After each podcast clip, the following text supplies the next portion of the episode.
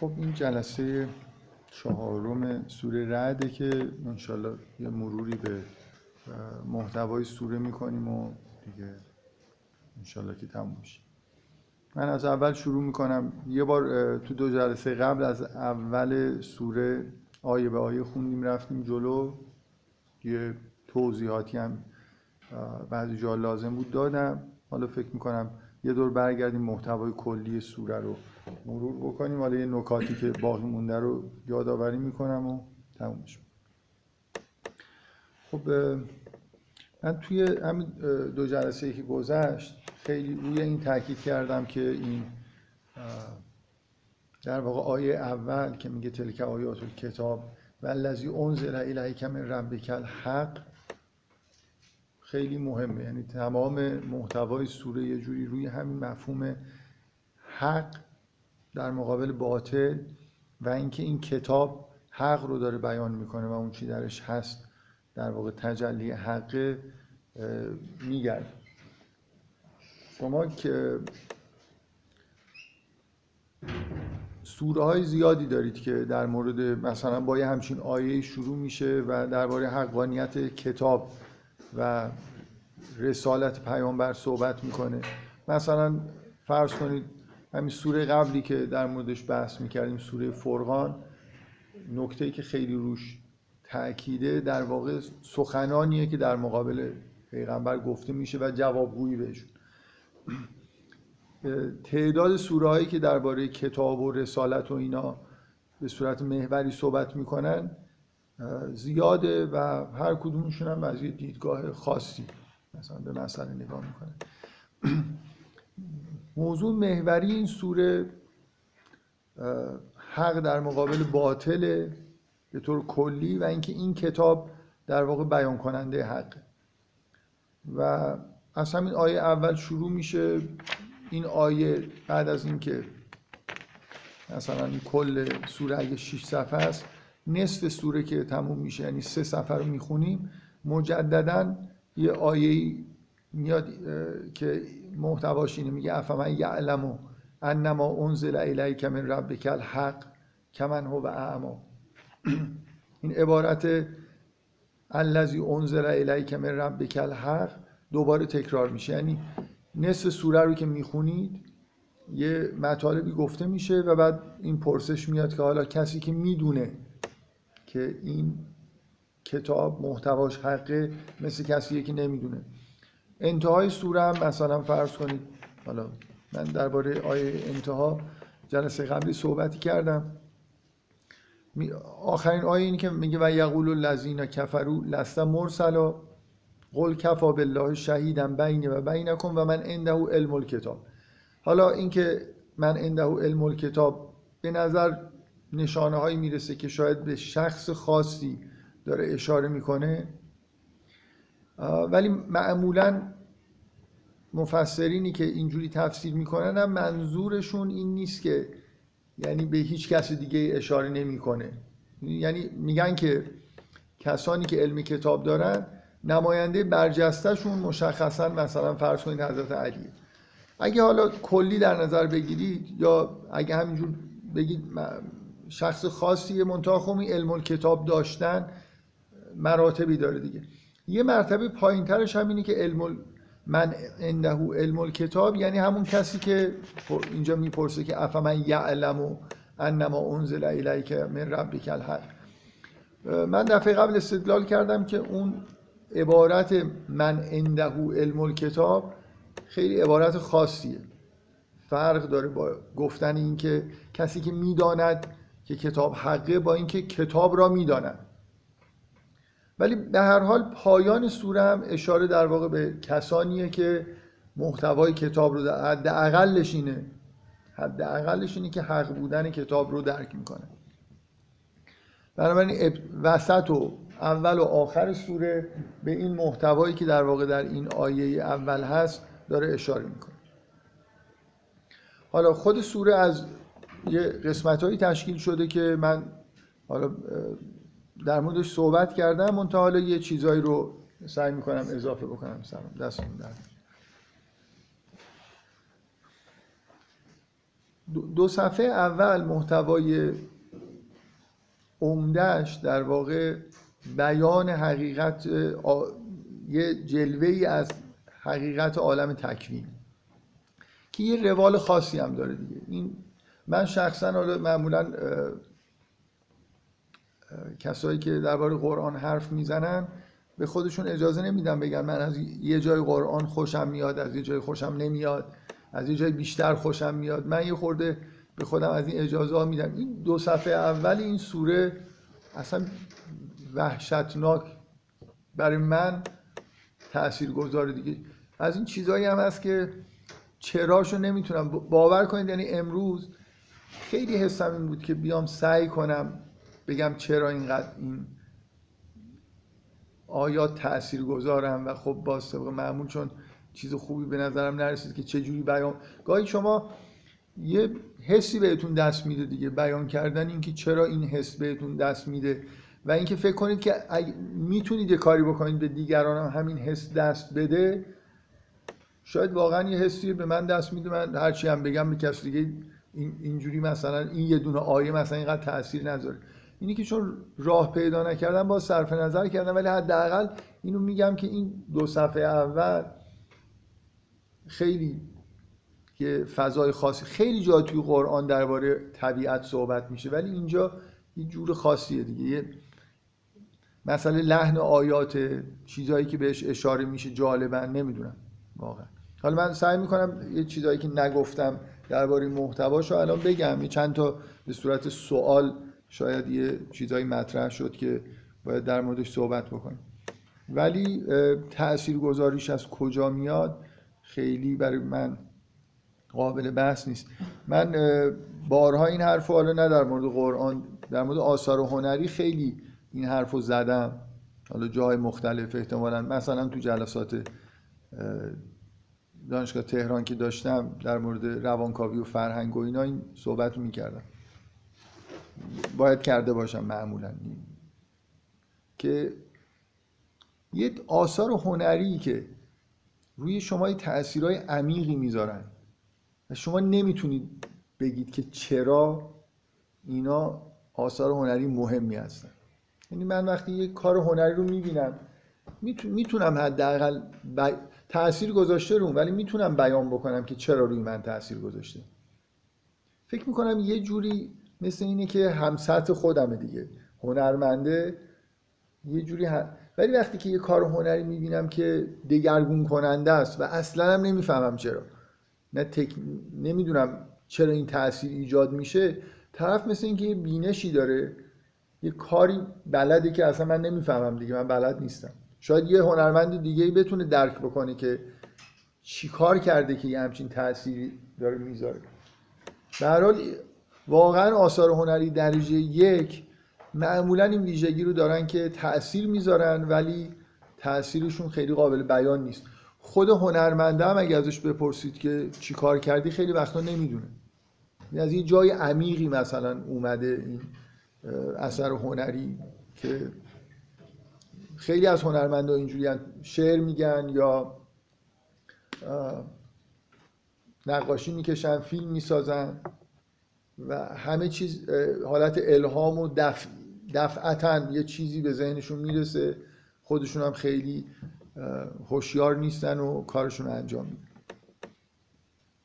خب بگذاریم. به هر حال اینجا من نمی‌خوام بگم یه جای دیگه ای تو قرآن خیلی خوب می‌تونم توضیح بدم که چرا تاثیر می‌ذاره. این یکی بالاخره این دو تا صفحه دو صفحه اول این سوره وضع خاصی به نظرم خب من همون جلسه اولی که درباره سوره صحبت کردم گفتم اینجا در نگاهی که به طبیعت داریم یه نظمی هست. یعنی دقیقا از آسمان شروع میشه همینطور میاد. مثلا اول نگاه ما به آسمانه که مخصوصا این واژه رفع از سماوات به غیر عمدن مثل اینکه ناچار می‌کنه که آدم سرشو بگیره به سمت بالا.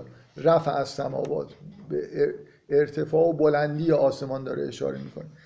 بعد همینجور میاد به سمت زمین و چیزهایی که توی زمینه نمایش داده میشه. از آسمان که همینجور داره میاد تو زمین و سخر شمس و القمر خورشید میاد بعد ماه که نزدیکتر به زمین بعد همینجور میاد میگه و هو الذی مد الارض و جعل فیها.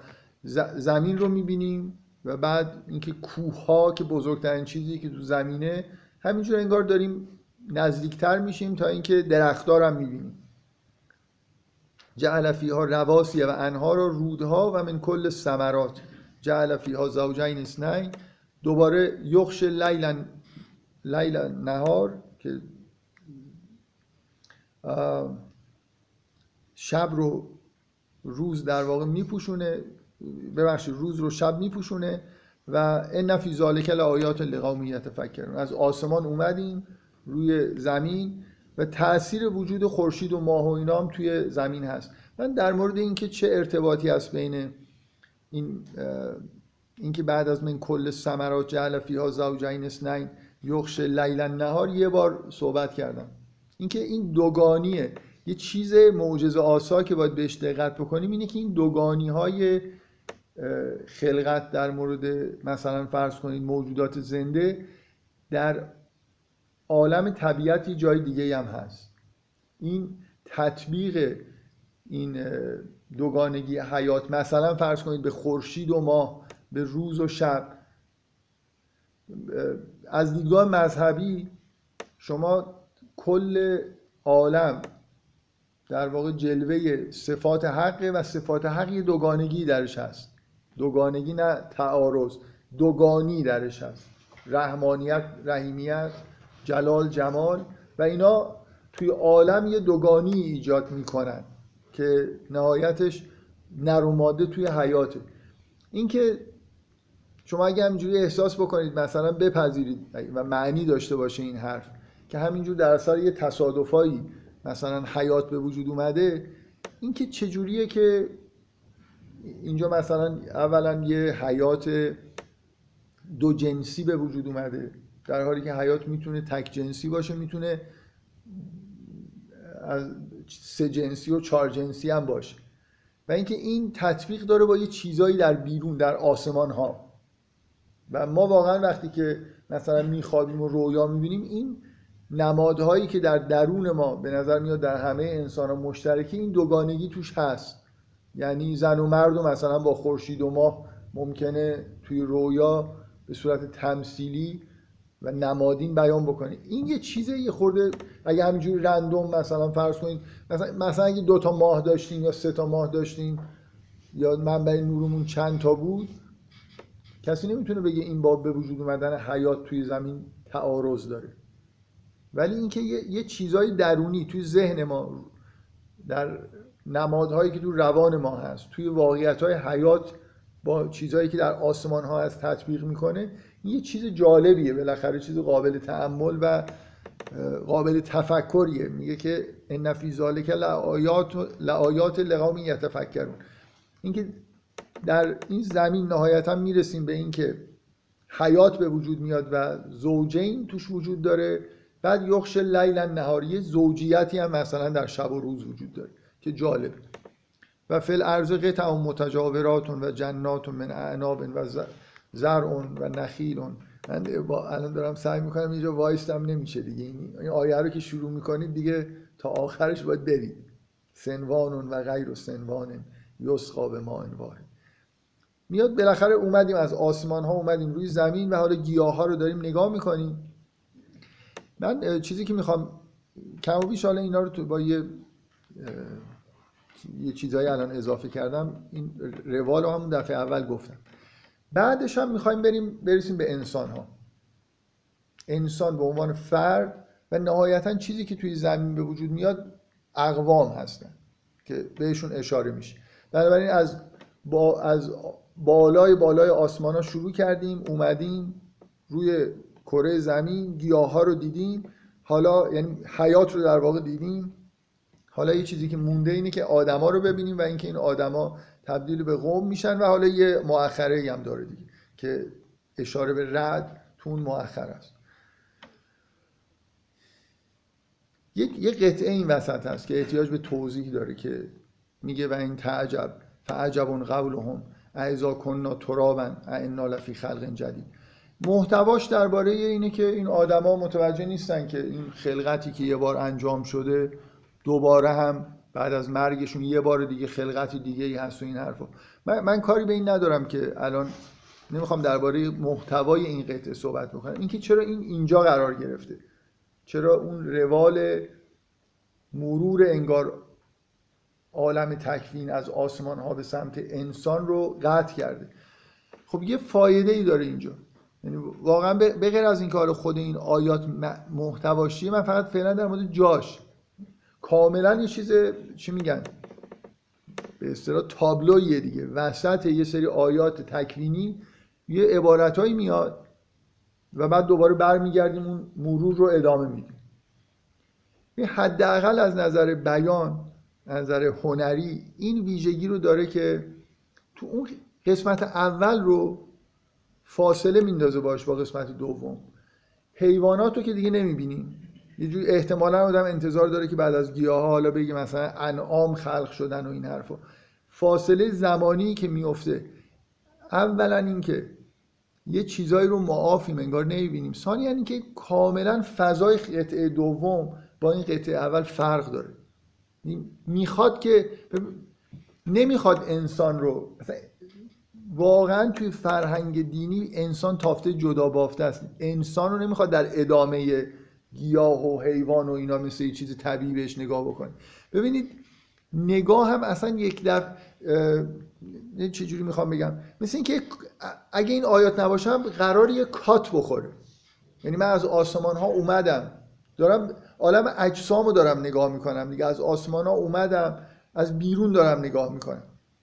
رسیدم به خورشید و ماه و زمین و گیاه ها ولی به انسان که می‌رسه یه دفعه میگه که میگه الله یعلم و ما تحمل و کل انسا و ما تغیز الارهام میره داخل رحم.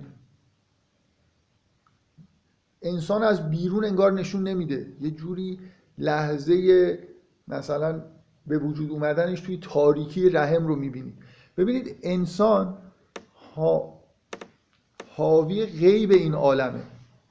اصلا واقعا یه جوری یه حس انگار این. ببینید یه چیزایی از آسمان اومدیم روی زمین یه چیزایی دیدیم. اینا عالم شهادته. انسان چیزی که براش مهمه اون بخش غیبیشه.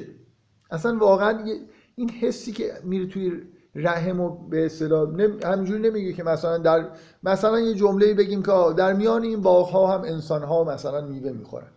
خب آدمی زادم میشه یه چیزی در کنار اون گیاه ها داره مثلا این چیزی می‌خوره. اصلا این این قطعه به غیر از اینکه محتواش همون جلسه اول گفتم که یه تناسبی داره فضا رو عوض می‌کنه. یه چند تا آیه می‌خونیم دوباره که شروع می‌کنه میریم توی یه تاریکی که اصلا دیده نمیشه یه موجودی از عالم غیب واقعا داره میاد. و از جنس این موجوداتی که تا دیدیم انگار نیست. حداقل این نگاهی که ما به این موجودات کردیم از بیرون بود.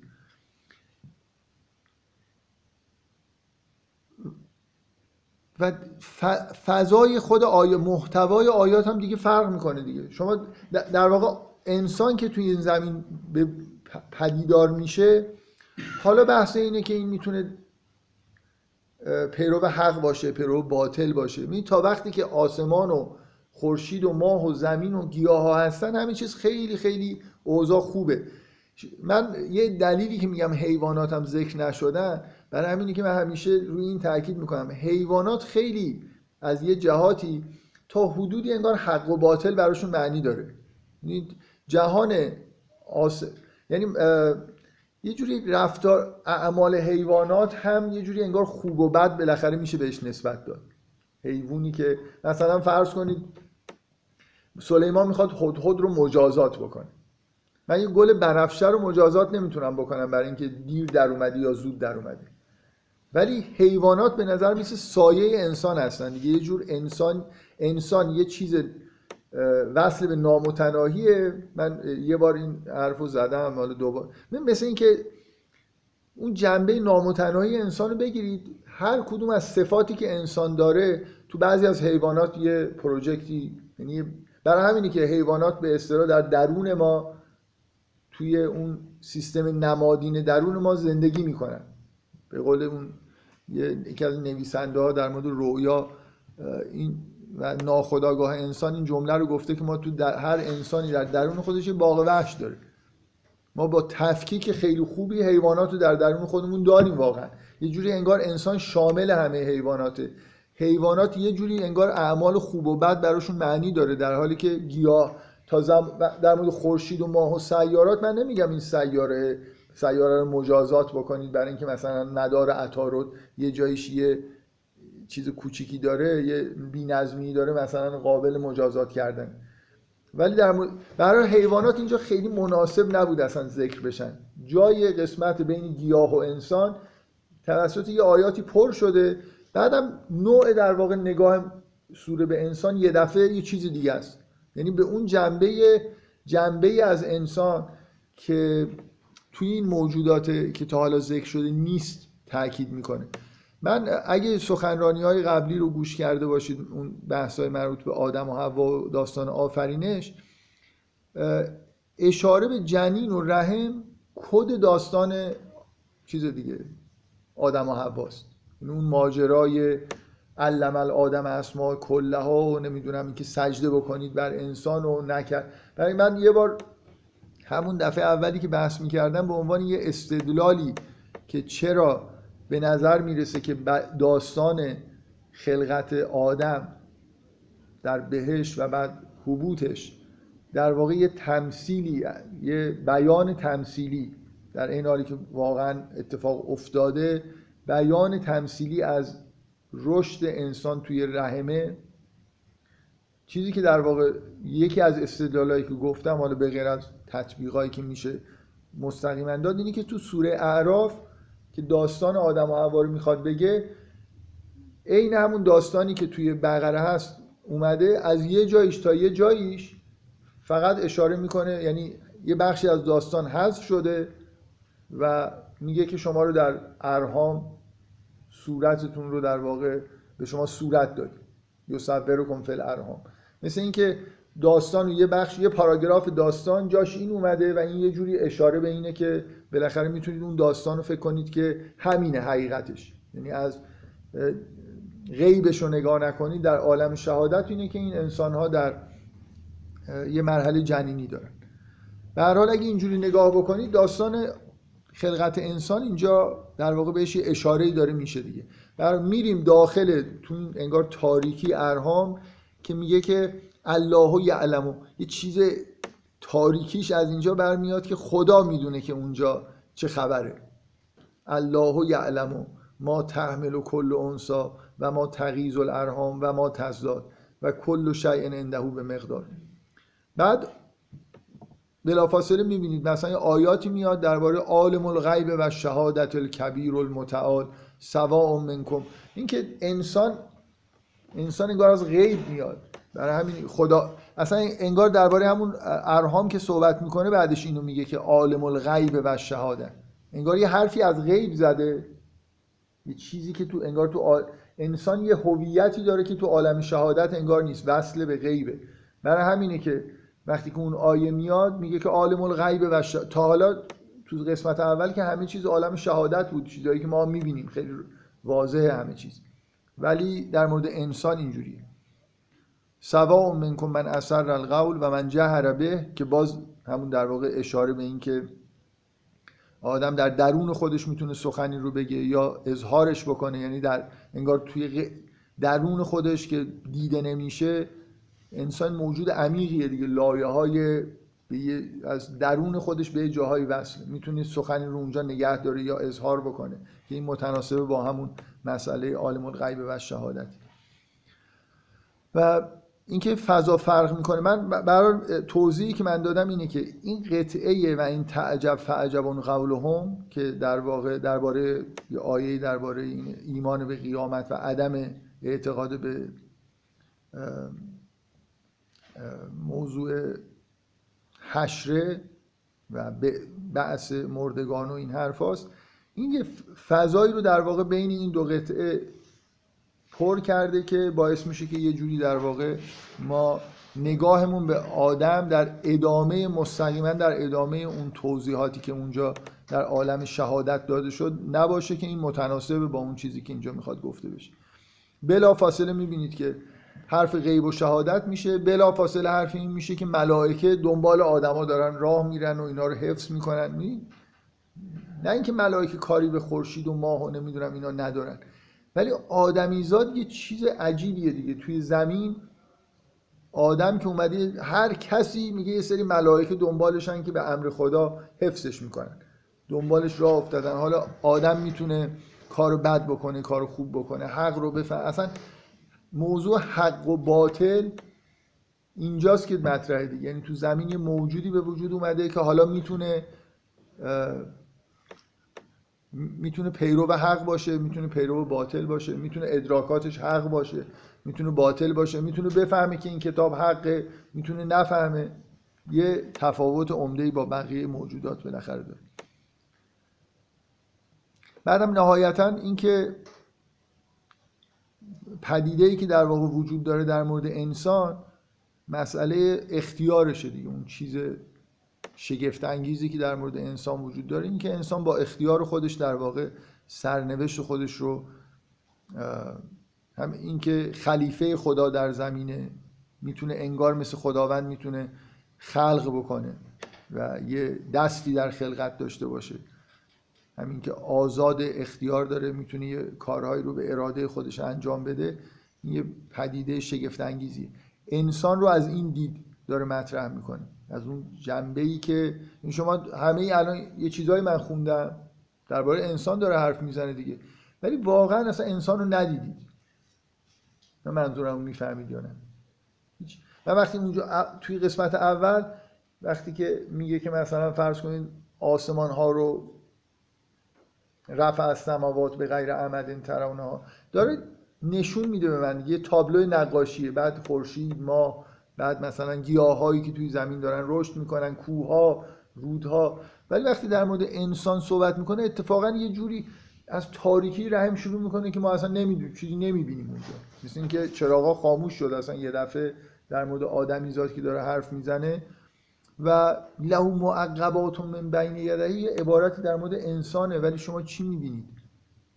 ملائکه می‌خواید مثلا تازه حالا مثلا ملائکه هم تصور بکنید.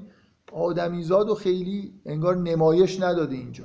برای اینکه همه این جنبه معنوی و غیب انسان در واقع مورد نظر دید تا اینکه به اختیار انسان اشاره می‌کنه در واقع پدیده اصلی که در مورد انسان هست که حالا به صورت خلیفت الله بودن بگید امانت الهی یه چیزی در مورد انسان هست که در مورد سایر موجودات انگار نیست. حداقل توی این, نمایشی که اومدیم رو زمین انسان تافته جدا بافته است.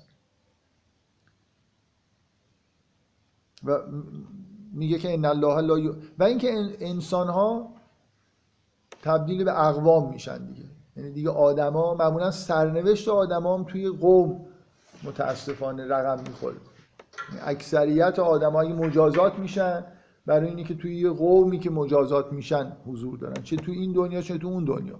اون دنیا می‌دونید آدمای خوب بد میگن که امامشون رو یه بالاخره معمولا اینجوریه دیگه.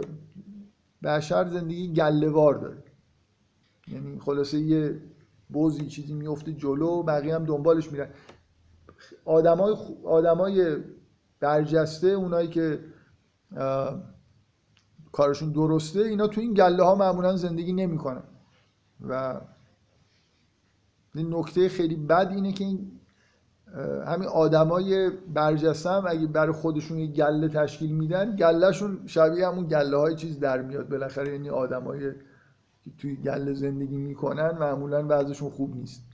نمیشه گله تشکیل داد کلا. گله خوب و همه آدما هوشیار باشن و اینا از این با گله بودن انگار یه جوری سازگار نیست. هر حال این نمایش اشاره به اینکه انسان ها به صورت اقوامی هستن می‌رسه و به اختیارشون اشاره می‌کنه. این آیات که میگه ان الله لا یغیر ما بقوم حتی یغیروا ما به که دیگه جمعیت آدما رو انگار داره بهشون اشاره می‌کنه و اذا اراد الله به قوم سوءا فلا مرد له اینا پدیده های مربوط به انسان شروع شد دیگه. اصلا اراد الله به قوم سوءا. اینکه انسان ها می‌تونن یغیروا ما به انفسهم و اینکه اگه یه چیزی رو تغییر بدن. این آیه این حرفایی که من زدم اگه من این آیه رو دفعه اول جا انداختم گفتم بعدا در موردش صحبت می‌کنم.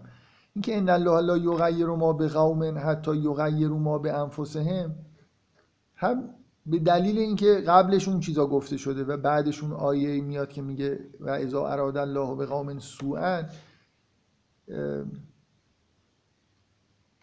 حس، حسی که به من دست میده اینه که یعنی اینکه همه چیز خوبه دیگه. الان ما دنیایی رو دیدیم که همه چیزش خوبه. انسان توی رحم هم که خوب رشد می‌کنه و میاد بیرون و اینا. در غرق در نعمت الهی وارد یه دنیایی میشه. که توش درخت هست و همه چیز برای خوردن آماده است و اوضاع خوب آلودگی هوا نیست و همه چیز فضا شفافه و این حرفا. وارد این دنیا میشه و این آیه بنابراین معنیش اینه که حالا اگه کار بد بکنه ان الله لا یغیر یعنی اساس که اینه که همه چیز خوبه. انسان همه اقوام هم در نعمت خدا غرقن و حالا می‌تونه این تغییر بکنه. و ان الله لا یغیر ما به قوم حتی یغیر ما به انفسهم یعنی فضای آیه بیشتر از این جهته که همه چیز خوبه مگر اینکه خودشون یه کارایی بکنن یه بلایی سر خودشون بیارن که اوضاع خراب بشه. بلافاصله بعدش میگه که و اذا اراد الله به قوم سوءا فلا مرد له یعنی اگه اینا تغییراتی بدن در خلقت خودشون مثلا ینقضون عهد الله بکنن همه چیز انگار شروع بر اساس حق و اگه اینا پیرو باطل بشن بعدا اتفاق بد میفته آیه کلی البته ان الله لا یغیر ما به قوم حتی یغیر ما به انفسهم به نظر میاد خب ولی قبل و بعدش که نگاه می‌کنید انگار این تغییر تغییر منفی هست که بعدشون آیه میاد.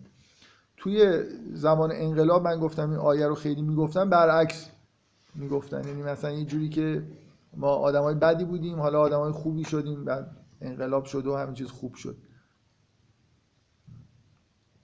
هو الذی یریکم البرق. این قسمت پایانی این چیزه. قسمت پایانی این آیات که کلمه رعدم توش میاد و یه جوریه دیگه. این قسمت ها خیلی یه جوری. هو الذی یریکم این تموم شد. از آسمان اومدیم رو زمین و انسان ها الان هستن. حالا یه, یه جوری این آدما یه آدمی خاصیتی داره دیگه. اون آینه است. مقابل چیز یعنی شما مثلا فکر می‌کنید چقدر موجودات دیگه در مقابل هم دیگه حالت شناخت دارن؟ یعنی اصلا آدمیزاد من باز تو همون جلسات آفرینش و اینا خیلی رو این تاکید کردم. خلقت آدم با همه اون عواقبی که داشته که از اولم ملائکه می‌دونستن خدا می‌دونست که فساد به پا میشه در زمین. ولی یه چیزی یه من تاکیدم تو اون جلسات این بود که یه چیزی به جهان هستی اضافه شد. یه انسان یه آینه ایه که در مقابل جهان هستی قرار گرفته. همه چیز توش انعکاس پیدا می‌کنه. این آیات آخر یه بار انگار اگه اولش مثلا عالم تکوینه بعد انسانه حالا انسان در مقابل طبیعت دیگه. این آدم رو می‌بینید که حالا مثلا فرض کنید ابرا اومدن رعد و برق شده و این میگه که هو الذی یریکم البرق خوفا و طمعا. آدمیزاد در مقابل این طبیعت که قرار می‌گیره حالت خوف داره حالت طمع داره دوچار یه احساسی میشه. با طبیعت یه ارتباطی برقرار می‌کنه. یعنی این قسمت پایانی یه جوری interaction بین اون عالم تکوینی که اول مرور کردیم با این آدمی که الان اینجا اومده. مثل انعکاس اون چیزایی که تو اون طبیعت هست با در درون این انسان. هو الذی یریکم البرق خوفا و طمعا و ینشئ السحاب الثقال و یسبح الرعد به حمدهی و الملائکت من خیفته. یه جنبه هایی از طبیعت که ما هممون باش آشنا هستیم نسبت بهش واکنش نشون میدیم و اینکه اینجا یه این آیه که میگه و یسبح الرعد به حمدهی همون نگاه این که همون طبیعت رو که نگاه می‌کنیم توش یه چیزی هست که یه چیز در تمام پدیده های طبیعی یه معنا و یه محتوای الهی هست که انسان باید این رو ببینه. چند نفر واقعا در مقابل برق یا در مقابل رد که قرار می‌گیرن اینو می‌بینن. اینکه یوری کمال برق خوفن و طمعا معمولا اینکه حالا میترسه بالاخره نکنه بخوره به من یا مثلا طمعش هم اینه که انشالله الان بارون میاد و کشت مثلا کردم خوب میشه یا این حرفا. ولی اون پدیده ها معنی دارن دیگه. دو آیه دوم میگه و یوسب به رعد و به هم دیگه مثلا حالا یا اولیاء خدا صدای رعدو که میشنون به این فکر نمی‌کنن الان یه چیزی به من می‌خوره نمی‌خوره کشت من خوب میشه یا نه. اینه که صدای تسبیح خداوند آدم باید بشنوه در طبیعت. و یرسل و سوائق و به ها من یشا و هم یجادلون فلا و هو شدید این پایان این قسمته من یه نگاهی دیروز به فی زلال القرآن آقای سید قطب انداختم. یه جوری به قرینه این که به دلیل این که توی آیات صفحه سوم همچنان نمایش طبیعت وجود داره میگه از اول تا آخر صفحه سوم نیمه اوله و از صفحه چهارم تا آخر نیمه دوم سوره است. یعنی سوره رو دو قسمت کرده من فقط دوست دارم اینو بگم. اینو که خوندم از این نظر خوشم اومد. هرچند خیلی موافق نیستم. فکر می‌کنم که این تا اینجا یه چیز هست. بعد دیگه نمی‌دونم. اولا از چیزی که خوشم اومد اینی که ابتدای نیمه دوم بنابراین همون آیه اول قرار می‌گیره. خب این خوبه دیگه. افمن یعلم انما انزل الیک من ربک الحق شروع نیمه دوم دوباره میشه که جالبه. ولی حرف ایشون که این تمثیل حق و باطل توش باز طبیعت هست حرفش اساسش اینه. میگه همچنان با یه وقفه ذکر طبیعت ادامه داره. یه مقدار اینش خیلی خوب نیست یعنی من احساسم اینه که بعد از اینکه اون ظهور انسان توی طبیعت و رابطه انسان و طبیعت و اینا تموم میشه مثل اینکه حسم اینو از این لهو دعوت الحق دیگه وارد اعمال انسان ها میشه جنبه تشریع و اینکه حالا شما می‌تونید کار خوب بکنید کار بد بکنید. به هر حال قابل ذکر بود دیگه. من اون لحظه ای که خوندم خیلی خوشم اومد که اگه بشه یه جوری اینا رو به هم دیگه گفت یه نصف.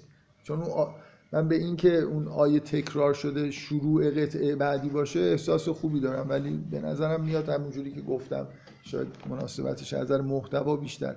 یعنی قسمت دوم سوره از اینجاست که میگه لهو دعوت الحق که موضوع حق و باطل رو توی جهان انسانی حالا داره بیان می‌کنه دیگه.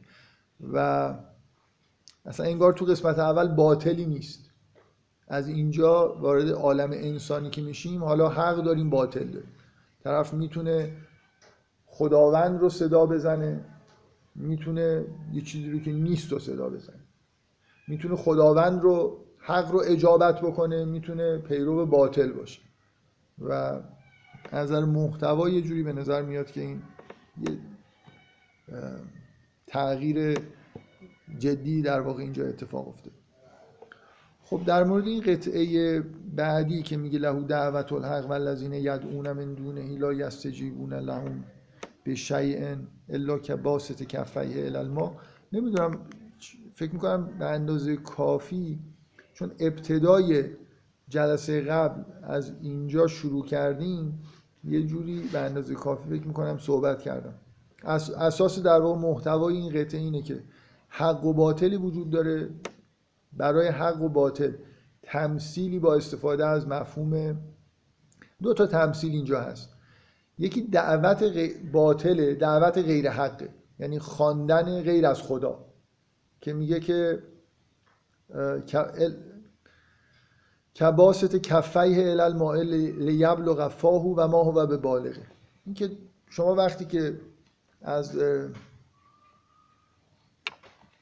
اگه باطل رو در واقع به کمک بطلبید بخواید از نیروی در واقع از سمت باطل بگیرید مثل اینه که دارید دستتون رو به سمت مثلا سراب دراز می‌کنید یه کسی دست خودش رو دراز می‌کنه به سمت آب که به دهان خودش برسونه بخوره ولی هرگز به دهانش نمی‌رسه. حالا اینکه آب آب نیست سراب مثلا به این دلیل مثل آدمی که در توهم به نظر من این مناسبتش بیشتره که فکر می‌کنه که آب دستشو به سمت یه چیزی که فکر می‌کنه آب دراز می‌کنه و بعد میاره به سمت دهان خودش ولی به چیزی به دهانش نمی‌رسه. این از این جهت میگم به نظرم خوبه که اون آب در واقع اصلا انگار وجود نداره. شما وقتی که باطل رو صدا غیر حق رو صدا می‌زنید اصلا در خلا هستید واقعا. یعنی چیزی پاسخی از چیزی رو صدا نکردید که پاسخی بهتون بده. این, یه تمثیله و تمثیل دیگه هم که اون تمثیل معروفیه که مفصل جلسه قبل در موردش صحبت کردیم که حق و باطل مثل آب و باطل مثل کف روی آبه که خیلی دیده میشه و یه ویژگی هایی داره ولی عملا پایدار نیست از بین میره و اون چیزی که میمونه آبه. تو هر دو تا تمثیل حق یه جوری با آب مثال زده شده. چیزی که هست و بهش نیاز داریم. واقعیه مثل یه چیز واقعی در مقابل چیزهایی که حالت توهمی دارن. احتمالا تمثیل اول سراب. یه چیزی که باطل اصلا یه چیزیه که انگار نیست ولی جلوه می‌کنه دیگه. به نظر میاد که هست سراب برای باطل خیلی تمثیل خوبیه کلا. بفهم.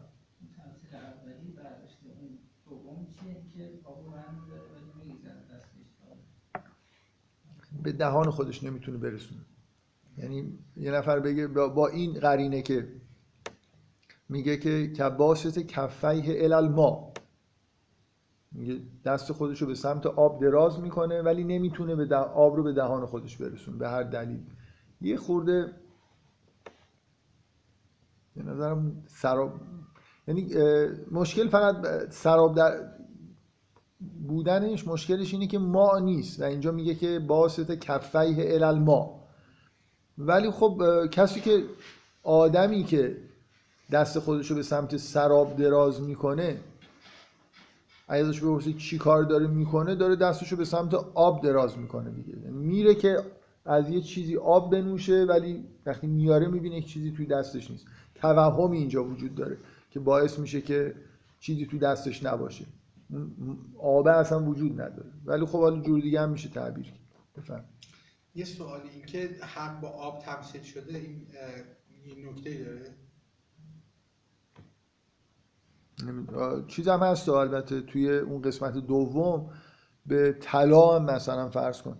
نکته اصلی کف و باطله تو اون تمثیل اصلی حق و باطل کف نکته اصلیه.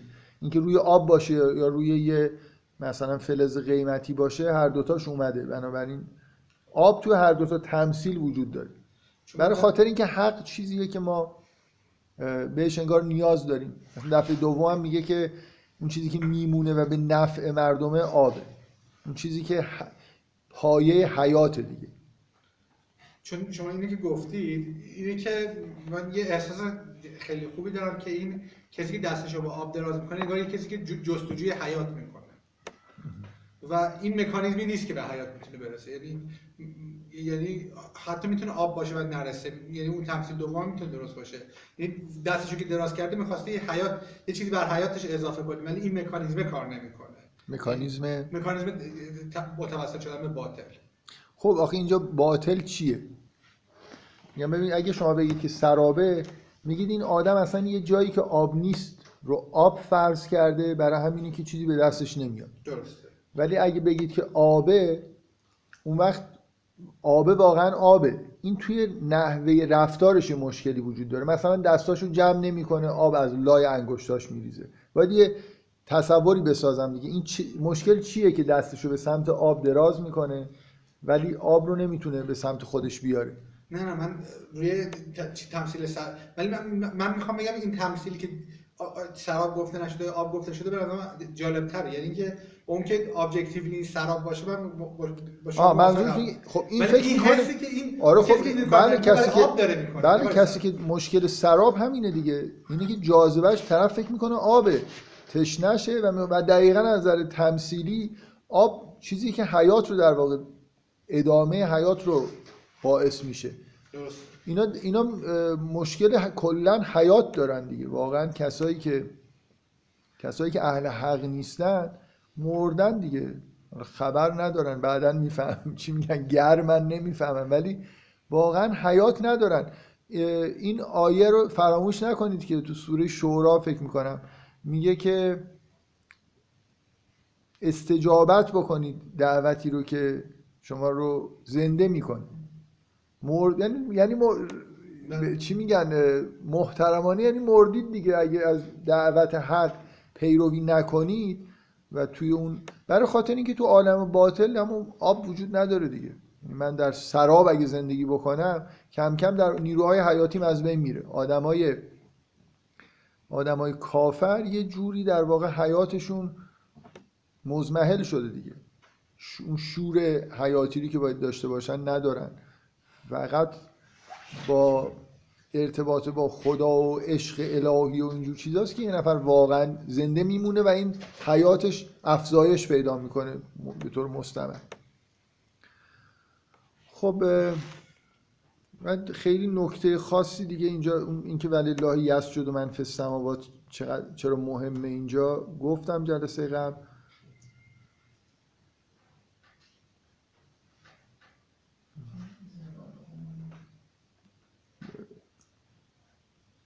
خب سوال دارید؟ آها. الله یسجد من فی السماوات و الارض طوعا و کرها و ظلالهم بالغدو و الآصال. اینکه چرا به سایه ها اشاره می‌کنه؟ نه من جواب خاصی ندارم. نمی‌دونم. خیلی هم واقعیت اینه که چیزی نیست که فکر کرده باشم. برای اینکه احساسم اینه که در حد این جلسه مثلا که همینجور کلیات رو میگیم بعضی از این چیزها ممکنه خیلی بحث برانگیز باشه و نکته مهم اون آیه اینه که اشاره می‌کنه به اینکه تو این عالم که حق و باطل وجود دارم نهایتا همه در حال سجده هستن.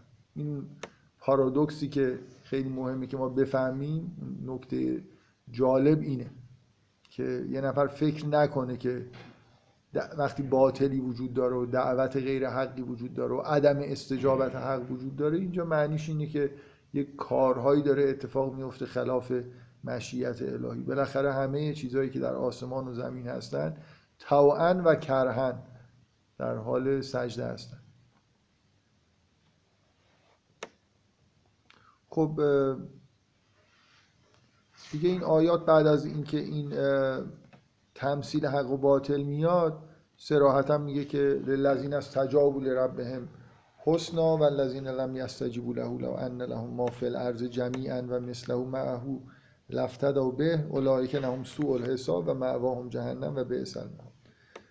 اه، وارد ادامه در واقع همین قطعه است دیگه. حق و باطل رو میگه بعد این آدمایی که استجابت حق می‌کنن و اونایی که نمی‌کنن احوالشون رو در واقع در ظرف چند تا آیه توی صفحه چهارم بیان می‌کنه. افمن یعلم انما انزل الیک من ربک الحق که من هو اعما. توصیف این آدما اینه که الذین یوفون به عهد الله ولا ینقضون المیثاق. فکر کنم دفعه قبلم اینجا رو نخوندم الانم حسم اینه که لازم نیست که جزئیاتش رو بگم. اینکه دو تا گروه در واقع متضاد همدیگه به وجود میان بر اساس اینکه حق رو استجابت می‌کنن یا نمی‌کنن در واقع پیرو باطلن. و مثلا الذین یسلون ما امر الله به ایوسل منظوری نیست که ببینید پیروی از حق در عمل برای انسان منظوری نیست که الان این آدم مثلا رفته یه جای خونده که خدا امر کرده به اینکه سله ارهام بکنید یا فلان با این آدم ارتباط داشته باشید و این حرفا. مثلا آدمی که اهل حقه اینجوری نیست که حالا امر الهی رو از روی کتاب خونده. یعنی اینکه حق مثلا حق اینه که من باید به پدر مادر خودم توجه بکنم. لازم نیست واقعا خداوند در کتاب بنویسه و امر بکنه به معنای مکتوبش تا من بفهمم اینو. اینکه من باید مثلا با کسانی که اولو ارهام هستن چون خیلی ها میگن که الذین یسلون ما امر الله به ایوسن یعنی سله رحم. فرض کنید معنی هم معنیش همین باشه. حالا به نظر میاد خب آیه لحن کلیتری داره. حالا فرض کنید در مورد سله ارهام امر الله به ایوسن یعنی این نیست که توی کتاب نوشته و خداوند امر کرده اینا شنیدن یا یه جای خوندن و حالا دارن عمل می‌کنن. اهل حق یعنی این حق حقش اینه که من بهش توجه بکنم باش ارتباط داشته باشم بهش توجه می‌کنم باش ارتباط دارم. اونایی که اهل باطلن یه کارای طرف مثلا می‌زنه تو گوش تو گوش پدرش یا مادرش. نه حالا شنیده که خداوند گفته این کارو بکن یا نکن فرعه. این آدم آدم اهل باطله اون لحظه ای که داره این کارو می‌کنه چون آدمیزاد کلا فکر می‌کنه که همیشه داره کار حق رو می‌کنه دیگه. تو گوش باباش هم بزنه میگه حقش بود که زدمش. این چه توهمی براش پیش اومده؟ تو چه آ... توهماتی داره زندگی می‌کنه که فکر می‌کنه که حق باباشه که این مثلا بزنه به گوشش یعنی بالاخره آدمی که اهل باطله پی در عمل هم به دلیل اینکه در توهم زندگی می‌کنه. اگه در عالم واقع زندگی بکنه احساساتش هم مطابق با اون چیزی که حقه در واقع احساساتی داره نسبت به عید محبت داره از یه موجوداتی و از یه کارهای بدش میاد. من برای چندمین بار نمی‌دونم چندمین بار این جمله حضرت مسیح رو که در انجیل توماس اومده و من خیلی دوستش دارم یادآوری می‌کنم که به پیروان خودش می‌گفت که اون کاری که دوست دارید بکنید. نه اون کاری که ازش بدتون میاد. که آدمی که ریگ تو کفشش نیست و ظلم نکرده و گناه نکرده از خوبی ها خوشش میاد از یعنی واقعا این اگه طرف منحرف نشده باشه پیروی باطل نکرده سالم باشه آدم سالم از کار خوب خوشش میاد از کار بد بدش میاد. بنابراین جمله خوبیه. به مردم بگید آقا اصلا کلا یه توصیه بیشتر نداریم. اون کارهایی که دوست دارید رو بکنید. اون کارهایی که بدتون میاد رو نکنید. اهل حق اون چیزهایی رو که دوست داشتنیه دوست دارن و مطابق با همین احساس خوبشون عمل می‌کنن از این چیزهایی که بده بدشون میاد. آدم کشتن چیزی نیست که آدم نور سالم ازش لذت ببره. بعدش میاد. بنابراین آدمی که اهل حقه کسی رو مرتکب قتل نمیشه مرتکب خیلی کارهای زشت نمیشه. کارهای زشت شما بگید آقا کارهای زشت نکن کارهای زیبا بکن. این هم دستور عمل کلیه. فکر می‌کنم که اگه یه نفر زشت و زیبا رو بفهمه ذهن آدم سالمی باشه احساسات سالمی داشته باشه مطابق به این عمل بکنه. مثل اینکه داره به شر عمل می‌کنه. واقعا شر اون چیزی که خداوند به ما امر کرده چیزی به غیر از اینکه کارهای خوب بکنیم و کارهای بد نکنیم نیست فقط یه بیان تفصیلی از همین.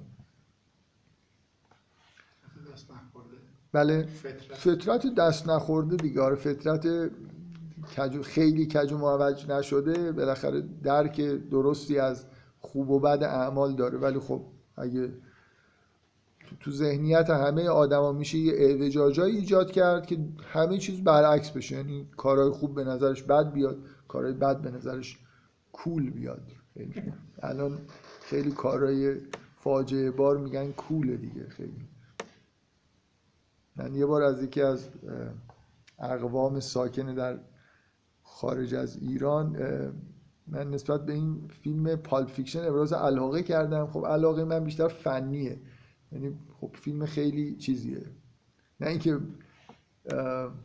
حالا محتواش که محتوای جالبی مطمئنا نیست. ولی خیلی چیز داره دیگه. خیلی از نظر فنی چه فیلم‌نامش کارگردانی همین چیزش پر از نکات جالب بعد این گفت که تعجب کرد از اینکه این تو چجوری از Pulp Fiction خود فیلم افتضاح و این حرفا. یه خورده برای من توضیح داد که اثری که این فیلم گذاشته توی دنیا خیلی اثر بدی بوده. گفت دقیقا این اصطلاح گفت به این شخصیت گفت تو مثلا نگاه می‌کنی مثلا میخندی خیلی جاش و خیلی آدمایی که این فیلمو میرن جدیه براشون تو مثلا اینجوری نگاه می‌کنی. و این دوتا شخصیت جنایتکار شخصیت اصلی این فیلم دقیقا گفت همین اصطلاح من برای یادم گفت اینا میگن اینا کولن. جالبن اصلا این قابل الگو برداری هن. مثلا طرف داره آدم می‌کشه میخنده مثلا بازی داره می‌کنه. یه چیزی جاذبه ای برای یه عده جوونا داشته که من اینشو نمی‌فهمم. یعنی اینقدر دور از ذهن منه. متوجه این چیزش نیستم. میگم مثلا به بچه فیلم جالبی. فکر می‌کنم مثلا مردم دیگه هم می‌بینن اینجا. همون احساسی که من دارم مثلا بهشون دست میده. یعنی من بدیهی برام کسی که داره آدم می‌کشه آدم مثلا بعد قرار نیست ازش الگو بگیرم. ولی برای خیلی بدیهی نیست ظاهرا. اینا دقیقا می‌گفت که اینا همه میگن بابا این دو اینا آدمای کولی هستن و چیزن الگوان. آدم باید کول باشه. مثلا یارو آدم کشی رو با شوخی و مثلا چه می‌دونم تفریح سریع میاره مثلا انگار که دقیقا داره فیلم بازی می‌کنه یه کاراکتری از خودش ساخته چیزایی میگه و بعدم میکش و میشه احساس بدی هم انگار نداره. بگذاریم. به هر حال میشه کاری کرد. این کلا سینما پدیده که خیلی خوب میشه باش بد و خوب کرد خوب و بد کردن این اعوجاجا رو مستقیما توی ذهن آدما میشه کاشت. شما به این راحتی با داستان و نمی‌دونم موسیقی و سایر هنرها نمی‌تونید این اعوجاجا رو به وجود بیارید. جای حق و باطل رو عوض بکنید سینما خیلی ابزار خوب. ابزار خوب. ابزار کولیه ببخشید. خوب که نیست آدم این کارا رو بکنه. ابزار قدرتمندی. خب انتهای این قسمت و یقول الله یبسط رز و یقول الذین کفروا لولا انزل. دوباره این تمی که هی تکرار میشه دیگه. تا اینکه به جوابگویی انتهایی برسه از اول اینکه این کتاب دعوت حق یه عده میگن که چرا آیه نمیاد چرا آیه نمیاد چرا آیه نمیاد. این تکرار میشه تا انتهای سوره که اون قطعه پایانی در واقع یه جوری مباحثه با همین آدم که بهش دیگه اینجا نزدیک شدیم. که همین قطعه پایانی در واقع که این حالت مهاجه چیز داره با معاصرین داره که خودش در واقع میشه گفت که شاید دو قطعه است.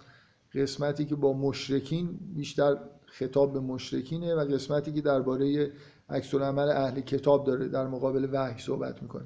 کلا موضوع اینه دیگه این کتابی که اومده محتواش حق و تو این سوره در واقع می‌فهمیم که از حق و باطل چی و پیروی از حق چی و پیروی از باطل چیه. نهایتا الان توی وضعیتی قرار گرفتیم. کتاب عرضه شده به یه امتی. یه عدهشون مشرکن یه عدهشون اهل کتابن و اینا حق بودن این کتاب رو اکثرا درک نمی‌کنن. یعنی شاید یه انگشت شماری بفهمن که این کتاب کتاب حق یه عده از اهل کتاب به نظر میاد که خب وضعشون بهتره. و الذین آتیناهم الکتاب یفرحون به ما انزل الیک. یه عده از اهل کتاب شاد شدن شاد میشن با این چیزی که بهتون نازل میشه و من الاحزاب من یونکر رو بعضه بعض بعضی قسمتاش رو هم مثلا انکار می‌کنن. یه عدهشون بعضی از قسمتش رو قسمت ها رو انکار می‌کنن. ولی در مورد مشرکین به نظر میاد که مثل مشرکین دوران گذشته کلا حالت انکار وجود داره اونقدر با حق و باطل آشنا نیست وجودشون که حق بودن این کتاب رو صد درصد حق بودنشون که اصلا باطل درش راه نداره روشون تاثیر بذاره. نکاتی که من دفعه قبل اینجا رو خیلی سریع گفتم. حالا یه نکته هایی که اگه به ذهنم برسه که فکر می‌کنم جلسات قبل اشاره نشده بذارید یه نکته که خیلی به نظر من جالبه. شما از اول این سوره که می‌خونید مخصوصا همون قسمت اول که درباره طبیعته یه حسی از زیبایی کلام فساحت وجود داره. مثلا همون آیه‌ای که من خوندم تصادفا گفتم که نمیشه قطعش کرد. میگه و فل ارز قطع متجاورات و جنات من اعناب. همش این تنوینا نمی‌ذاره شما کلام رو قطع بکنید. جریان داره دیگه. از اولش شروع میشه الله الذی رفع السماوات به غیر عمد ترونها ثم استوى علی العرش زیبایی داره. و یسبح الرعد به حمدهی و الملائکت من خیفته. حالت شعر رو ببین توجه بکنید به اینکه لحن آیات به این قسمت آخر که می‌رسه از لحاظ بیان کلا تغییر می‌کنه. اصلا یه, یه, یه چیز ویژه‌ای توی شیوه بیانه. از اینجایی که میگه کذالک ارسلناک فی امت قد خلت من قبلها. امم لتتلو و علیهم فلان. ببین به این آیه دقت یه, یه چیزی می‌خوام بهتون نشون بدم. از یه نحوه بیان خاص که با این بحثی که اینجا باز شده یعنی سخن گفتن در مقابل کسانی که اهل باطلن و حق رو نمی‌فهمن. مثلا میگه که ولو ان قرآنا سیرت به الجبال او قطعت به الارض او کل ما به الموتا خب. و اگر ولو ان قرآنا اگر قرآن چنین بود یا قرآنی بود سیرت به الجبال او قطعت به الارض او کل ما به الموتا مثلا بعد میگه که بل الله, بل الله الامر جمیعا. نات...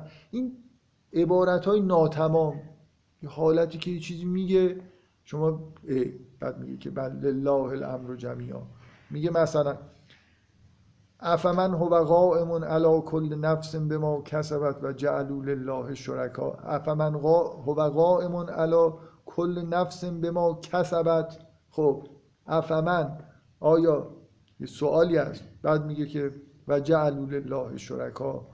جوابی داده نمیشه. همش حرفا نیمه کاره است یه چیزایی مثل این. مثلا همینجا رو ادامه بدید. میگه که افمن هو قائم علی کل نفس به ما کسبت. خب سوالی. و جعلوا لله شرکا. برای خدا شرک قل سموهم. بگو بنامیدشون. ام تنبئونه به ما لا یعلم فی الارض. ام به ظاهر من القول خیلی غیر عادی یه نفر باید به اینجا که می‌نویسه حداقل توجه بکنه. من نمی‌خوام بگم که دلیلش مثلا دقیقا چیه. مهم اینه که اصلا یه دفعه اون سوره روان زیبایی که داشت مثلا طبیعت رو نشون می‌داد فسیح و بلیغ بود به یه جایی رسیده. یه سری سوالای نیمه کاری که جواب داده نمیشه. یه چیزای شرطی که قسمت دومش نیست. این با, با انگار با در مورد آدمایی داره صحبت می‌کنه که لیاقت صحبت کردن ندارن. امیدی به این نیست که اینا جوابی مثلا به این سوالا بدن. این شما مثل این که یه چیزایی می‌خواد بگید از یه آدمی یه چیزی می‌پرسید بعد میگه خب اینو که نمی‌تونه جواب بده. یه چیز دیگه. دوباره یه چیز دیگه. و مطمئنا جواب هیچ کدوم این چیزا نمیاد. شرطا از اولش که شروع میشه هی این حالت نیمه کار انگار رها کردن این عبارت ها توی این قسمت هست. قسمتی که قراره که اونا جوابگو باشن مثلا. مخصوصا این تیکش دیگه افمن هو قائمون افمن سوال می‌کنه آیا کسی که هو قائمون علا کل نفس به ما کسبت؟ خب مثلا هیچ ادامه پیدا نمی‌کنه. و جعلوا لله شرکا برای خداوند شرکا قل سموهم بگو بنامیدشون. بعد دوباره میگه ام اونه به ما لا یعلم فی الارض. ام به ظاهرم این ام به ظاهر من القول دیگه اوجشه. میگه یا مثل اینکه میگه که یه چیزی می‌دونید بگید به خدا مثلا خدا رو آگاه بکنید. ام به ظاهر من القول یعنی اصلا ظاهری حرفایی می‌زنید. می‌دونید هیچی نمی‌دونید. یعنی مثل اینکه پاسخ به جای اینکه اونا پاسخ بدن خود خداوند میگه که ام به ظاهر من القول حرفاتون هم در حد ظاهره. کلا این قطعه خوندنش سخته. برعکس یه جاهایی که خوندنش روان و نشاط به آدم میده این قرار این چیز دیگه یه جوری تطبیق فرم و محتواست دیگه. به قسمت بد سوره رسیدیم دیگه. داریم این آدمای اهل باطل رو می‌بینیم که قسمت بد سوره به معنای مقابل کول. یعنی یه جایی که به آدمای حالا نفهمی که مشرکن نمی‌فهمن اهل باطلن امیدی بهشون نیست. اصلا یه جایی میگه که میگه که افلم یعیس الذین آمنو الله یشاء الله لهد الناس جمیعا. آیا معیوس نشدن این آدم؟ وسط همین جمله ها میگه معیوس نشدید که اینا هدایت نمیشن. مثل, مثل اینکه این این نوع حرف زدن نتیجه اینه که اینا جوابی ندارن. یعنی شما با یه آدمایی دارید صحبت می‌کنید که می‌دونید جوابی ندارن در مقابل این سوال شرط هایی رو میگید که طرف دوم نداره. سوال می‌کنید معلومه جواب نمیده. یه چیز دیگه می‌پرسید یه چیز دیگه می‌پرسید. و یه جور حرفا انگار ناتمام میمونه. نتیجه اینه که خداوند می‌دونه که اوضاع معیوس کننده است انگار. یعنی اگه من و شما مطمئن نیستیم که اوضاع بده خداوند می‌دونه که اینجا همه چیز در حد یه حرفای بیمعنی و ظاهری که اینا گفتن. واقعا گاهی اوقات یه آدم مؤمنی ممکنه احساس کنه که یه آدم مثلا ملحدی یه چیزی رسیده یه درکی از جهان پیدا کرده و یه حرفایی داره می‌زنه ولی واقعیت اینجوری نیست. شما به غیر از کسی که به حق اعتقاد داره هیچ جور اعتقاد باطلی همراه با شهود و یه درک عمیقی نیست. همش همینجوری یه چیزای ظاهریه دیگه. طرف خود ممکنه خودش هم ادعا معمولا خب همه آدما ادعای عمق و همه اهل باطنن ماشاءالله. همه کولن. و ولی واقعیت اینه دیگه که چیزی وجود نداره. وقتی شما حق رو نمیفهم چیزی به غیر از حقیقت رو نمیشه عمیق فهمید. باطل باطل یه چیز سراب دیگه در چیز ظاهریه و درک شما می چیز ظاهری ازش هست. من به نظرم این نکته جالبیه که در مورد این قطعه وجود داره که همش همین حالت جمله هایی که مثل اینکه یه جوری آدم انتظار دیگه ای داره ولی بعد قطع میشه یه جمله دیگه ای میاد. جمله ها کوتاهن. برعکس اون حالت روانی که اون آیه داره که جناتون من نخیل و اصلا شما چجوری می‌خواید اینو بخونید مکس نکنید؟ برای اینکه یه دفعه یه جمله سوال می‌خونید بعد یه چیز دیگه میاد دوباره یه جمله کوتاه دیگه میاد. این حالت که با این گسستگی در واقع افکار اون کسایی که در مقابل ما وایستادن هماهنگی داریم. من فکر کردم که امروز میرم این نکته رو بهش اشاره بکنم و هیچ لازم نیست حرفی بزنم. نکته مهمی نیست که توضیح بدم که چرا اینجوریه. چرا اونجا اونجوریه؟ مهم اینه که شما دقت بکنید که قرآن یه کتابی نیست که اگه مثلا فرض کنید میگیم فسیح و بلیغه به این معناست که همه جاش مثل مثلا شعر حافظ روانه. واقعا یه جایش روان نیست. جایی که نباید روان باشه روان نیست. کسی امکان نداره یه نفر دیگه اینقدر نامرد باشه که نگه که این عمدی نیست. بگه این, بگه این عمدی نیست. این عمدی بودن این که به اینجا که رسیدیم یه دفعه لحن تغییر کرد واضحه دیگه. جاهای دیگه قرآن هم همینطوری.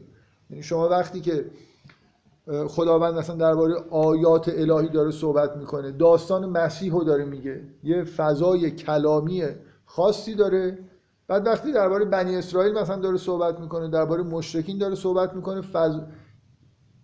صحبت جمله های خود حالت گیر دارن مثل اینکه روان پیش نمیرن.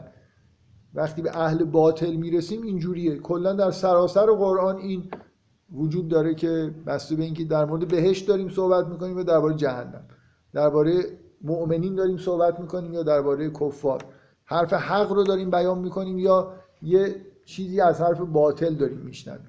به هر حال اینجا یه به شدت یه دفعه یه فضای خاصی از نظر کلامی ایجاد میشه که باید بهش دقت کرد. دیگه من واقعا در مورد محتواش نمی‌دونم نکته خاصی هست که در مورد محتوا که من قطعه سوم اینجوریه که حالا شما تکوین و تشریع رو دیدید در تکوین باطلی انگار وجود نداره در تشریع با حق و باطل وجود داره آدما دو دسته میشن. اهل جهنم و اهل بهشتن و اینکه چجوری هن. حق و باطل چیه؟ آدمای پیرو حق و باطل چجوری هن و سرنوشتشون چی میشه؟ این چیزیه که تو اون قطعه دوم در واقع می‌بینید واقعا یه نفر خوب قطعه دوم بخونه خیلی خوب باید بفهمه اصلا حق و باطل چیه و بعد ملاک عمل حق دعوت استجابت حق و استجابت باطل چیه و اگه اینا رو خوب بفهمه احتمالا خوب می‌فهمه که تهش هم درسته که اونایی که اهل حقن به یه همچین سرنوشتی در اون دنیا اون دنیا این پرده ها کنار میره اهل حق در واقع در بهشتی که زندگی می‌کنن ظاهر میشه این بهشت. اهل باطن هم در جهنمی که زندگی می‌کنن جهنمشون ظاهر میشه. بنابراین کسی که حق و باطل خوب بفهمه بهشت و جهنم هم می‌بینه. می‌فهمه که این این این عمل عمل جهنمیه. اون عمل عمل بهشت. این آدم که اینجور عمل می‌کنه اهل بهشته. الان در بهشته و اون دنیا اینو خواهیم دید. یه روایت معروفی هست که پیغمبری جوانی رو دید که حال خاصی داره. گفت در چه حالی؟ گفت که در این حالم که اهل بهشت و جهنم رو می‌بینم. واقعا یه نفر در وجودش با حق آشنا بشه اهل حق رو می‌بینه و سرنوشتشون رو هم می‌فهمه. حالا اگه قطعه دوم قطعه دوم که تموم میشه قطعه سوم حالت مجادله داره دیگه. مجادله با این اهل باطلی که در زمان پیامبر هستن. اولش با بیشتر خطاب مشرکینه و قسمت دوم میگه که این قسمتی که میگه ولذین آتیناهم الکتاب یه عده از این اهل باطلی که در مقابل پیامبر هستن کسانی هستن که پیروان مثلا پیروان انبیاء قبل هستن. فکر کنم اینجا رو دیگه خیلی دفعه قبل تند گفتم. می‌خواید این آیات انتهایی رو یه یه بار دیگه یه چیزایی در موردش بگم. میگه ولی اینکه کسانی که اهل کتاب هستن یفرحون به ما انزل الک و من الاحزاب من ینکر و بعضهو به نظر می‌رسه حالا فکر کنم توی تفاسیر کلا این اختلاف هست. که من الاحزاب منظور از مشرکین نیست همونان. یعنی کلا این قسمت درباره اهل کتاب داره بحث می‌کنه. گروه دومی که حق رو نمیپذیرن اونایی که قبلا یک کتاب های برحقی براشون اومده ولی خب دچار اعوجاج شدن. مثل همون بلایی که سر مسلمان ها در حال حاضر آمده.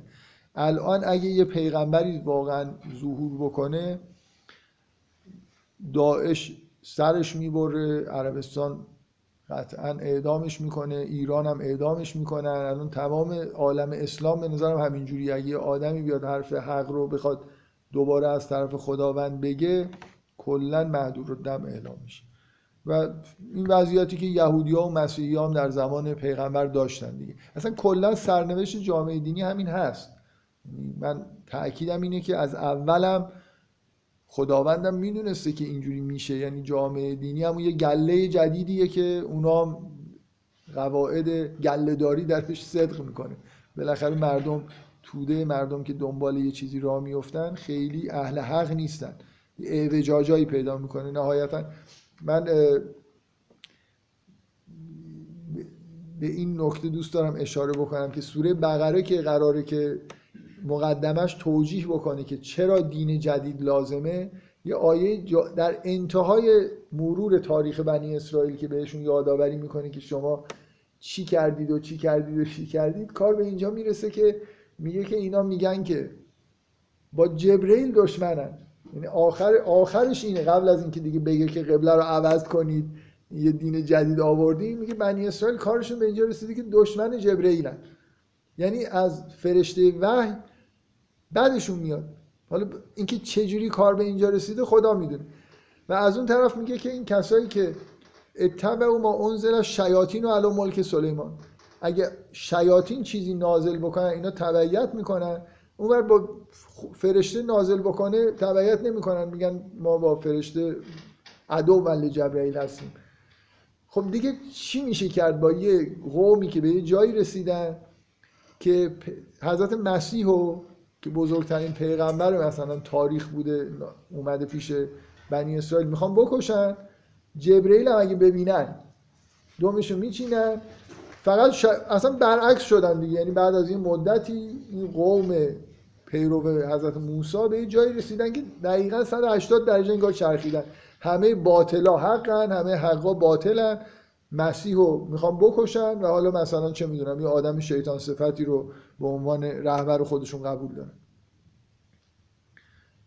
و پیغمبرم یه روایت معروفی از گفته که چیزی در بنی اسرائیل اتفاق نیفتاده که برای شما اتفاق نیفته. میگم الان ما به تهش تقریبا رسیدیم دیگه. الان کلا جامعه اسلامی هر جاشو نگاه می‌کنید بالاخره بیشتر آدم های طرفدار باطل می‌بینید تا طرفدار حق. بالاخره در همه ادیان همه گوشه های دنیا اهل حق بودن و هستن. مثلا اون جماعته که کلا منحرف میشه وگرنه جامعه دینی بستری به وجود میاره که توش انسان های خیلی خیلی متعالی و بزرگی رشد می‌کنن که اگه جامعه دینی نباشه به اون جایی که می‌رسن نمی‌تونن برسن. بنابراین این مشکلات باید تحمل بشه تا اینکه اون فضای دینی توی جامعه به وجود بیاد. خب قل انما انا میگه که یه عده خوشحالن یه عده بعضیشو منکر میشن و کذالک انزلنا حکما عربی هن. فضای طوری به نظر می‌رسه هنوز خطاب با اهل کتاب دیگه. داره میگه که این دفعه عربی نازل شده. اینا اهل کتابن که بهشون این داره گفته میشه دیگه. اینکه بگیم که اون من الاحزاب من ینکر و بعضهو مربوط به مشرکینه فکر می‌کنم با سیاق آیات قبل و بعد خودش نمی‌خونه. فکر کنم کسایی که میگن احزاب منظور مشرکینن از این جهت که این واژه احزاب غالبا در مورد مشرکین مثلا سوره احزاب درباره مشرکینه دیگه احزاب مشرک گروه های مشرک. ولی اینجا به نظر میاد اینجوری نیست. ولی و لعن تبعت اهواهم بعد ما جاءک من العلم ما لک من الله من ولی ولا واق باز به نظر می‌رسه در مقابل درخواستای اهل کتاب پیغمبر مطمئنا توجهی مثلا فرض کن به درخواستای مشرکین در مورد اینکه خدا چند تا بشه و اینا که نداشته ولی در مورد اهل کتاب چیزایی مثلا یه جایی مثلا میگه که میگه که اینا هیچ وقت از تو راضی نمیشن مگر اینکه اتبع و ملت از, از ازشون پیروی بکنی. اینجوری نیست که ممکنه. مثلا بگن آقا قبلت اینجوری نباشه اونجوری باشه. این درخواستای جزئی ظاهرا داشتن که امر میشه به پیغمبر که ازشون بیشتر می‌خوره به اینکه باز این در مورد اهل کتاب باشه. و اینکه میگه که ولقد ارسلنا رسولا من قبل که و جعلنا لهم ازواجا و ذریه شد جواب نه در مشرکین. جواب اهل کتابه که به پیغمبر ایراد می‌گیرن. مثلا مسیحی ها شاید یه چیزی گفتن که جوابش اینه. که پیغمبرهای قبلی هم زن و بچه داشتن. چون مسیحی ها اصلا کلا از اینکه این پیغمبر زن و بچه داره مشکل داشتن دیگه. کلا از مسیح به بعد چون مسیح ازدواج نکرد زن و بچه نداشت به خودشون هم اینجوری تحریم کردن و هنوزم فکر می‌کنن که زن و بچه دار بودن یه جور نشانه الهی نبودنه. بنابراین باز این متداو... به نظر میاد که متناسب تره با اینی که پاسخ اهل کتاب داره داده میشه. دیگه نهایتا و اما نورین نه که بعض الذی اینکه این تهدیدهای نهایی که تا جایی که میگه لمن عقبت دار مربوط به کل اینجا دیگه تمومه دیگه. یعنی در مورد مشرکین گفت در مورد اهل کتاب میگه و بعد این آیات تهدیدآمیز میاد که شاید عذابشون رو ببینی تو باید مثلا ابلاغ بکنی و اینکه مکر می‌کنن و فلله المکر جمیعا یعلم ما تکسب کل نفس و سیعلم الکفار لمن عقبت دار. این کفار شامل کفار اهل کتاب و کفار مشرکین هر کسی که حق رو در واقع درک نمی‌کنه است و آیه هم که دوباره یه جوری با برگشت به ابتدای خودش سوره تموم میشه. فکر می‌کنم دست دیگه. یعنی حالا به همون جزئیات که قطعا خیلی جای عبارتهایی هست یه جزئیاتی هست یکیشو همین الان پرسیدن تو این جلسه که زلالهم مثلا یعنی چی؟ که اگه تو اون جلسات طولانی که در مورد سوره بحث می‌کردیم من معمولا اینجور ابهامایی که وجود داره رو حتما در موردش حرف می‌زنم. ولی اینجا کلیت سوره فکر می‌کنم همینقدر که گفتیم برای این نوع جلسات کافیه دیگه. انشالله حالا یه سو... فکر کنم سوره بعدم سوره همین ابراهیم باشه که بعد از سوره رعد هست. و فقط یه مدت کوتاهی ممکنه جلسات تشکیل نشه. نه برای اینکه شما امتحان دارید و این حرفا. و برای اینکه من اون جلسات سهشنبه دانشگاه تهران رو شروع کردم و بالاخره باید یه وقتی در هفته بذارم که یه چیزی آماده بکنم فکر کنم جلسات اولش مهمه. جلسه اولو که همینجوری رفتم حالا جلسه دوم و سوم و اینا رو یه خورده سعی می‌کنم که بیشتر یه فکر کنم و کار بکنم تا اینکه راه بیفته. اینی که اینو یه مثلا دو سه هفته فکر می‌کنم تعطیلش بکنیم. در ضمن مناسبتش اینه که امتحانم هست دیگه. معمولا این کارو می‌کردیم. نزدیک امتحانات که می‌شد تعطیل می‌کردیم. شروع ترم شروع می‌کردیم. حد اکثر دو سه هفته تعطیل باشه تا با سوره ابراهیم انشالله جلسات دوباره شروع شما سوال یه نکته که اشاره فرمودین گفتیم که این تقریبا اتفاقی که برای جوامع انسانی میفته حتی جوامع دینی حتی اون جوامعی که واقعا با یک با تکیه بر یک تئوری درستی کار خودشون شروع کردن به مرور زمان اون انحرافات به وجود میاد و باز حق اهل حق در اقلیت قرار می‌گیرن خب این همیشه بوده. خیلی جاها خداوند در قرآن اشاره کرده که ما این اهل حق رو نجات دادیم الباقیشون تحت عذاب عذاب شد. من می‌خوام نظر شما راجع به موضوع چیه؟ آیا می‌تونیم اینطور بیان کنیم که در مورد امر ظهور امام زمان باید قبلش حتی توی اسکیل کوچیکی اتفاق خلاف این قاعده بیفته چرا؟ یعنی یه حداقل یعنی اون حداقلی که اون چیزی که در اون چیزهایی که در روایات هست اینه که قبل از ظهور این اهل حقی که به امام زمان میپیوندن که با هم دیگه نیستن مثل اینکه گزینش میشن از ممکنه اطراف و اکناف دنیا باشن. یه جای خاصی نیستن. یه سری روایات علائم ظهور و اینا هست که خب من واقعا چون نمی‌دونم که چقدر اعتبار دارن خب یه حرفایی می‌زنن که یه اتفاقایی میفته بعدا ظهور صورت می‌گیره. من واقعیت اینه که تحقیقی نکردم که بدونم. خب خیلی اکثر این حرفا رو اصلا قبول ندارن. یعنی میگن که روایات موثقی نیست. مثلا تو کتاب های قدیمی هم نیومده اکثرا توی کتاب های از یه قرنی به بعد چیزایی که شاید شنیده باشید اومده. من خیلی ضرورتی نمی‌بینم. حالا مگر اینکه ببینید یه بار شما یه دریافتی رو از طریق روایات مثلا به این نتیجه می‌رسید تحقیق می‌کنید و فکر می‌کنید که این روایت درسته بنابراین به این نتیجه می‌رسید که مثلا یه اتفاقای قبل از ظهور میفته یه بار اینه که نه می‌خواد بگید که ماجرا واضحه. باید اینطوری بشه. من برام واضح نیست که اگه افراد خاصی هستن که به امام زمان میپیوندن اینا مثلا یه کاری به همدیگه پیوسته باشن بعدا ظهور صورت بگیره در اطراف و من بیشتر راستشو بخواید تصورم اینه که اهل حق همینجوری پراکندن و باید جمعآوری بشن. یعنی ممکن هیچ کدوم با هم دیگه ارتباطی هم ندارن. و من, من تصورم اینه که ممکنه اکثریتشون هم شیعه نباشن. دلیلی نمی‌بینم که اهل حق یعنی نه منظورم می‌فهمید یا نه. الان یه مثلا فکر کنید امام زمان نه اصلا یه پیغمبری ظهور بکنه. یه آدمی اینجوری نیست که مسلمون ها مثلا اهل حقی که تو مسلمون ها هستن بهتر بپیوندن شاید مثلا واقعا یه پیغمبری الان یه خداوند بخواد همین الان یه گزینشی بکنه از آدمایی که تو سراسر دنیا هستن خیلی هاشون مسلمون نباشن دیگه تو دین خودشون آدمای این تصوریه که من دارم دیگه. خیلی ها فکر می‌کنن نه غیر مسلمون ها همه اهل جهنم و فقط مسلمون ها میرن بهش و بین مسلمون ها فقط شیعیان اصل و اشری میرن و من, من اینجوری نگاه نمی کنم فکر می‌کنم که آدم یه چیز خیلی معنوی و درونیه این درک حقیقت. و هر پیغمبر و امامی رو اهل حق ببینن فوری می‌شناسن. لازم نیست قبلا بهشون گفته باشن که یه کسی با این مشخصات اصلا میاد سراغت. لازم نیست.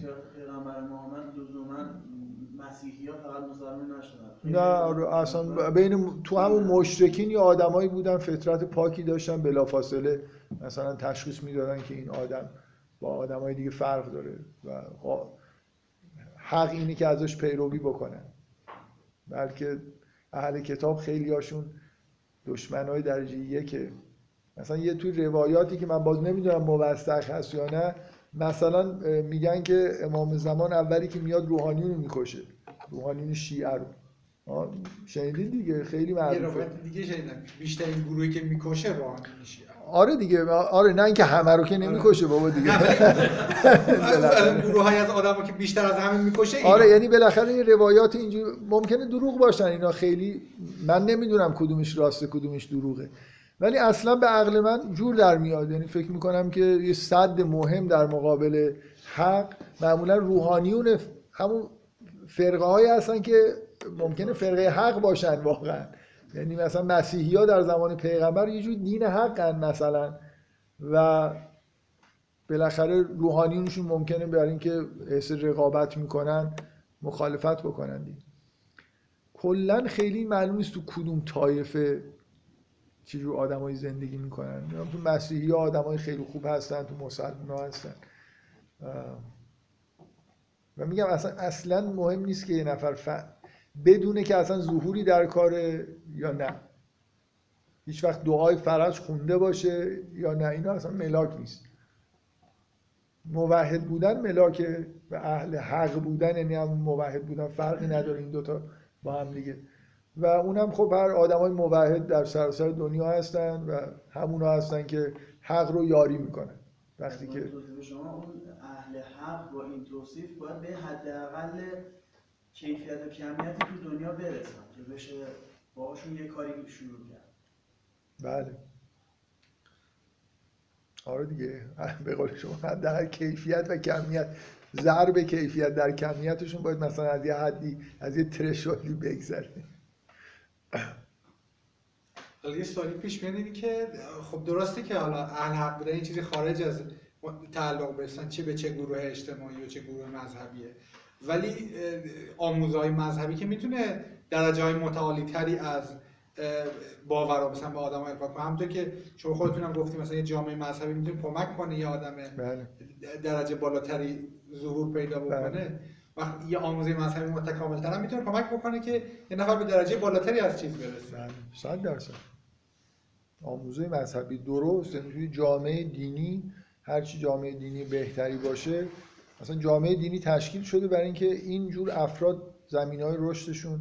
من بارها اینو گفتم و فکر می‌کنم مستند به قرآنه که اگه جامعه اگه موسی نیومده بود و جامعه دینی تشکیل نداده بود زمینه برای ظهور عیسی فراهم نمی‌شد به عنوان موجود استثنایی. باید یه مریمی یه آرامشی یه مریمی تعلیم ببینه آرامشی پیدا بکنه که اصلا بشه یه همچین موجودی رو به دنیا بیاره.